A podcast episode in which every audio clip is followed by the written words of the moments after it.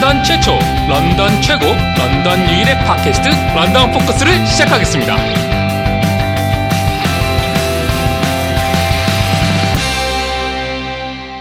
본호의 서재 두 번째 시간입니다. 어, 지난주에 제가 아주 오싹한 일본 소설 한 권 소개해 드렸는데요.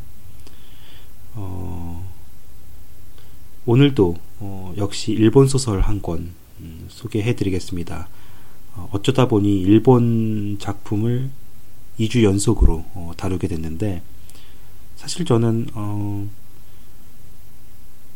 캐나다에서 일본 소설 접하기가 좀 쉽지 않은 관계로 영미권 소설 어, 주로 보는 편입니다. 어, 그런데 어쩌다 보니 음, 요즘에 어, 좀 영어로 번역되어 나오는 일본 소설 중에서 관심 가는 타이틀이 좀 여러 보여서요. 어, 연달아 그렇게 읽고 있습니다.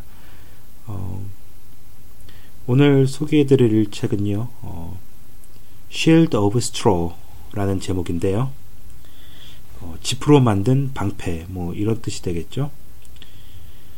어, 작가는 기우치 가지히로라는 어, 비밥 하이스쿨이라는 만화를 그린 굉장히 유명한 만화가로 알려져 있어요. 그런데 이 작가가 아, 소설을 몇 권 발표한 게 있는데 그 중에 하나가 아, 바로 이 Shield of Straw 지폐 방패라는 소설입니다. 어, 제가 읽은 건 영어로 번역된 어, 버전인데요. 2016년 2월에 버티컬이라는 그런 출판사에서 나왔네요. 일본에서는 2004년에 나왔습니다. 12년 전 작품인데요. 이게 한 3년쯤 전에 미케 타카시라는 유명한 일본 감독에 의해서 영화화된 적이 있습니다. 어, 이게 또 유튜브에 올라와 있어서 제가 아, 책을 다 읽고 나서 어, 이 영화도 챙겨봤습니다. 아, 책이 훨씬 낫더군요. 어, 아무래도 그 이 정도 스케일의 어, 스릴러를 좀 그럴듯하게 영상화 시키려면 어, 아무래도 좀 기술력이나 자본이 헐리우드 정도는 돼야지 그래도 좀 때깔이 좋은 어, 그런 결과물이 나올 것 같은데요. 어, 좀 영화는 좀 실망스러웠는데요. 아무튼 저는 오늘 책 얘기를 하는 것이니까요. 책은 정말 재밌습니다. 제 지난주에 소개해드렸던 Graveyard Apartment라는 그 공포 스릴러 소설 또 나름대로의 그 음산한 그 분위기 참 좋았던 소설인데 이 소설은 뭐 처음 시작하자마자 달립니다. 어, 엔딩까지요. 어, 거의 논스톱으로 액션이 펼쳐지는 그런 좀 액션 스릴러에 가까운데요. 어, 이, 좀, 뭐랄까요, 어, 이 컨셉이 굉장히 독특해요. 이 high concept이라고 하죠. 어, 그 설정 자체, 그 짧은 그 몇 줄의 피치만으로, 어, 사람들의 관심을 확 잡아끄는 좀 그런 어, 컨셉이 너무 어, 마음에 들었는데요. 어, 뭐, 이 컨셉이 이렇습니다. 일본에서 한 어, 소녀, 7살짜리 소녀가 어, 납치를, 그러니까 유괴를 당해서 살해돼요. 어, 그런데 그 범인이 어, 몇 년 전에 굉장히 뭐 유사한 그런 범행 수법으로 6살짜리 여아를 어, 살인한 적이 있었습니다. 어, 연쇄 살인범이죠. 어, 그런데 이번에 어, 살해된 그 7살짜리 소녀가 그 재벌의 손녀예요.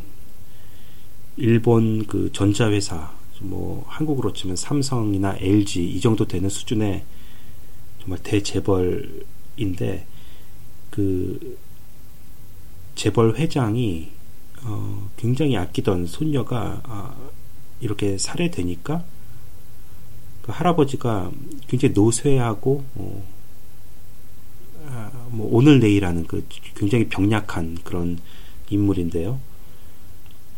이 손녀를 죽인 범인을 어, 잡기 위해서요. 본인의 워낙 재력이 빵빵하다 보니까 신문이나 TV 모든 뭐 매체를 총동원해서 광고를 냅니다. 포상금을 걸죠. 누구든 이 범인을 죽이는 사람한테는 10억 엔을 주겠다. 굉장히 파격적인 이 광고를 어, 거의 뭐 이 사람한테는 돈이 뭐 중요하지 않으니까요. 어, 여기저기 광고를 쏟아냅니다. 10억 엔이라고 하면 한 한화로 어, 100억 원 정도 될라나요? 어, 엄청나죠? 그래서 이 범인이 어, 지인의 집에 숨어 지내다가 그 지인이 이 10억엔이라는 그 포상금이 탐이 나서 배신을 하는 거죠. 어, 이 범인을 숨겨줘 왔다가 그 돈을 차지하기 위해서 죽이려고 합니다. 그래서 범인은 어쩔 수 없이 그 은신처를 떠날 수밖에 없었고요. 온 세상, 그러니까 일본 전역이 그 포상금을 받기 위해서 자기를 표적으로 삼고 있는 상황에서 안전지대는 경찰에 자수하는 이제 그 길밖에 없는데요. 그래서 자수를 해요. 그래서 이 주인공 메칼이라는 형사가 있는데요. 호랍입니다. 늘 그 아내가 아, 암으로 죽고 나서 자살 충동에 어, 시달리는 그 호라비가 주인공인데요. 이 형사가 어, 임무를 하나 부여받죠.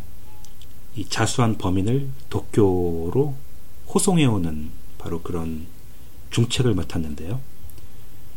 근데 문제는 그 100억엔, 아, 10억엔의 그 포상금이 탐이 나서 민간인들 뿐만 아니라 이 경찰, 형사들까지도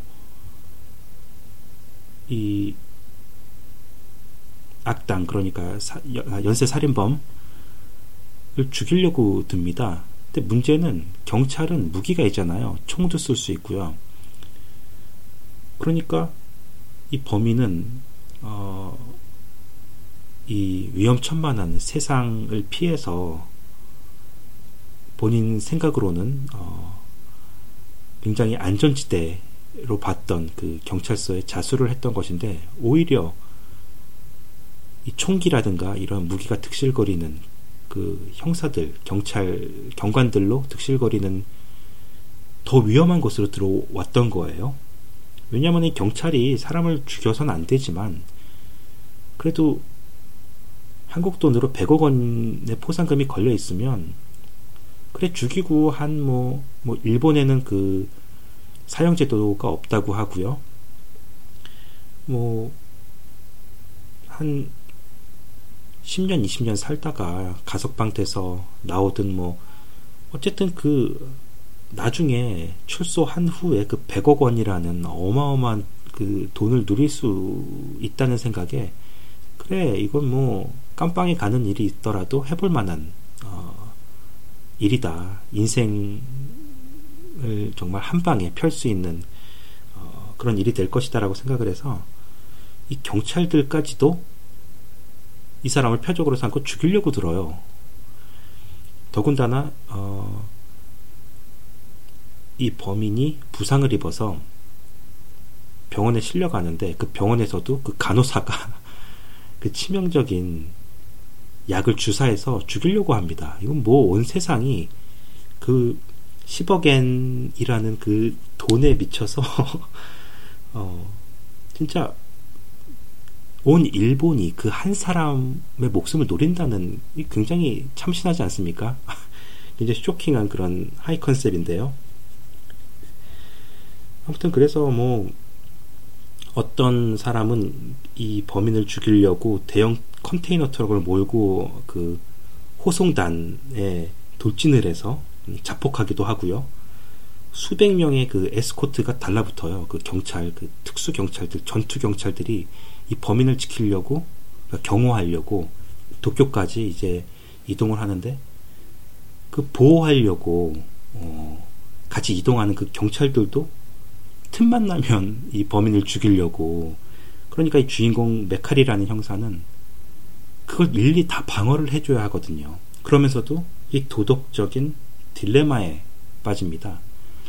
아니 내 임무가 이 범인을 무사히 도쿄까지 데려가는 거라서 그 임무를 성실히 수행하면 되는데 진짜 온 일본이 이 한 명을 표적으로 삼고 계속 달려들고 있고 자기는 마치 대통령을 경호하듯이 자신의 목숨을 걸어서 경호를 계속 해주면서 아, 내가 왜 이 인간 쓰레기를 위해서 대신 총을 막아줘야 되고 왜 이 사람을 살리려고 내가 왜 이 고생을 해야 되지? 이 사람은 죽어도 오히려 죽는 게 이 사회를 위해서 도움이 되는 일인데 하지만 그렇다고 해서 어, 뭐 상대가 민간인이든 경찰이든 이 사람을 그냥 재판에 세워서 어, 이 법의 심판을 받게 하는 게 맞잖아요.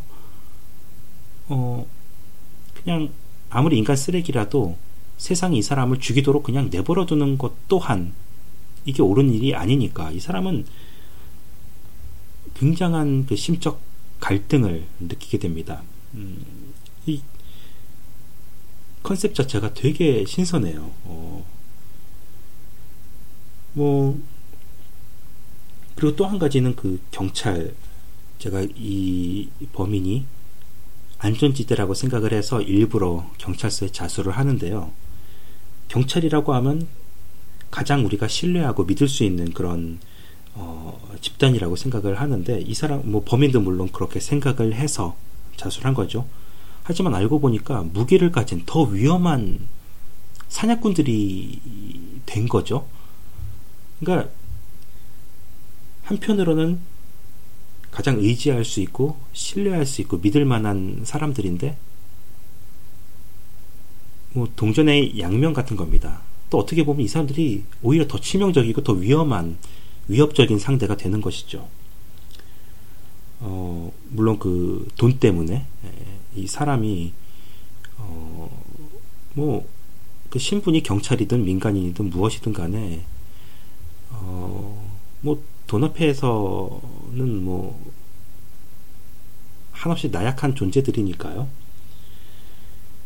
어, 그리고 민간인들 사이에서도 이 범인이 기요마루라는 이름인데요. 이 기요마루를 데려오라고 인질극을 지네들끼리 벌입니다.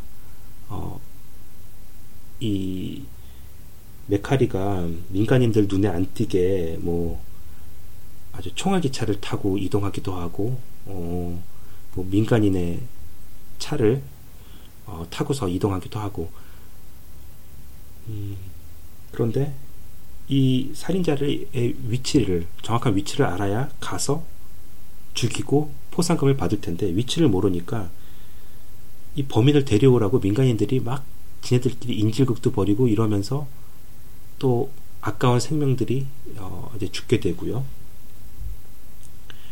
또 엎친 데 덮친 격으로 어, 경찰 내부에 이 포상금을 건 재벌과 한 통속이 돼서 이 메카리가 보호하는 이 범인의 위치를 계속 내부 정보를 흘려서 알려주는 이런 뭐 첩자도 있습니다.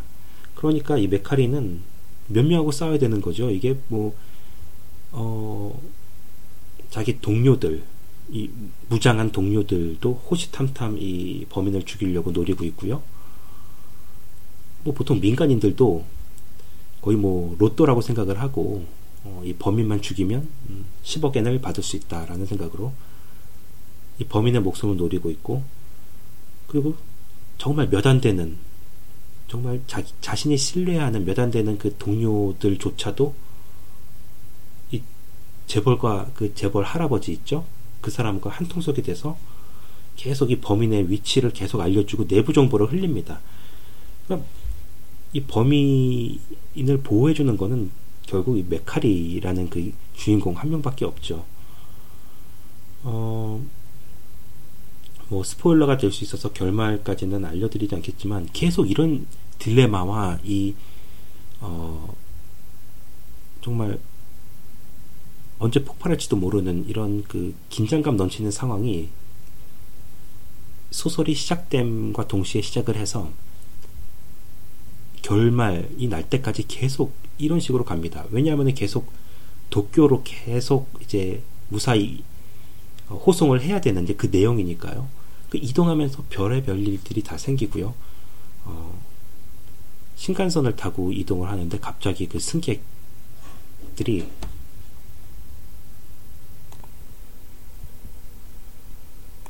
갑자기 초인종이 울려 방송이 잠시 중단되었습니다. 진행이 매끄럽지 못한 점 사과드립니다. 이제 마무리하겠습니다. 네, 이제 다시 돌아왔습니다. 아, 마무리 지을 어, 때가 됐는데요. 어, 아무튼 이 Shield of Straw라는 소설 굉장히 재밌습니다. 아, 꼭 읽어보시길 바라고요. 어, 이게 지난번 책과 마찬가지로 한국에서 어, 번역돼서 출간이 되지 않았습니다. 어, 일본어로 된 어, 오리지널 버전을 보시던지 아니면 어, 영어로 번역된 어, 영어판을 보셔야 할 텐데요. 아무튼 뭐, 아, 이, 이 하이 컨셉으로 밀어붙이는 소설들, 어, 이 많지만, 그게 굉장히 참신하고, 어, 그러기가 참 쉽지가 않아요. 어, 자, 하늘 아래 좀 새로운 아이디어가 없다고들 하는데, 뭐, 영화도 그렇고, 소설도 그렇고, 하물며 뭐 드라마까지 어, 뭐 나올 만한 그런 소재나 아이디어 이미 다 나왔지 않습니까? 근데 그런 와중에서 어, 가뭄의 단비처럼 이런 어, 굉장히 독특하고 참신한 아이디어가 아, 튀어나오면 어, 뭐 책을 좋아하는 사람 입장에서 아주 반갑고 어, 기분이 좋습니다. 어, 뭐 유사한 high concept 소설 중에서 어, 헬렌 피츠제럴드라는 그 호주 작가가 있는데 이 작가의 그 기증자라는 소설이 있어요. 어, 이게 그러니까 대충 이런 거죠. 어, 한 남자가 있는데 아내는 어, 가출을 하고요. 어, 남자 혼자서 쌍둥이 딸을 어, 키웁니다. 그런데 유전병으로 쌍둥이 딸 둘 다 이 신장에 병이 생겨서 어, 이식 수술을 받지 않으면 이제 둘 다 목숨이 위험한 그런 상황에 이르죠. 그런데 아버지가 아, 신장을 하나를 떼어주고 싶어도 지금 쌍둥이가 둘다 어, 동일한 병으로 어, 신장을 어, 이식을 받아야 되는 상황에서 하나밖에 못 떼어주지 않습니까 아버지가 어, 뭐 그래서 수소문에서 가출한 그 아내를 찾아가지만 또 아내는 마약 중독자라서 어, 신장을 떼어주고 싶어도 그 이식이 불가능할 정도로 어, 신장이 손상된 상태예요. 그러면 이제 신장을 기증해 줄 수 있는 사람은 아버지 한 명뿐인데 아버지도 신장을 하나밖에 떼어줄 수가 없는 거죠. 어, 필요로 하는 건 두 아이 다 필요로 하는데 그래서 아버지는 어, 하나만 떼어서 둘 중에 한 명만 살리게 되면 어, 사실 그럴 수 없잖아요. 어, 그렇다고 해서 둘 다 떼어줘서 두 딸을 다 살리면 유일한 이제 보호자인 자신이 죽게 되는데 그러면 두 딸은 신장을 이식받아서 건강을 회복할 수는 있어도 고아가 이제 고아들이 되는 거죠. 아버지가 없으니까.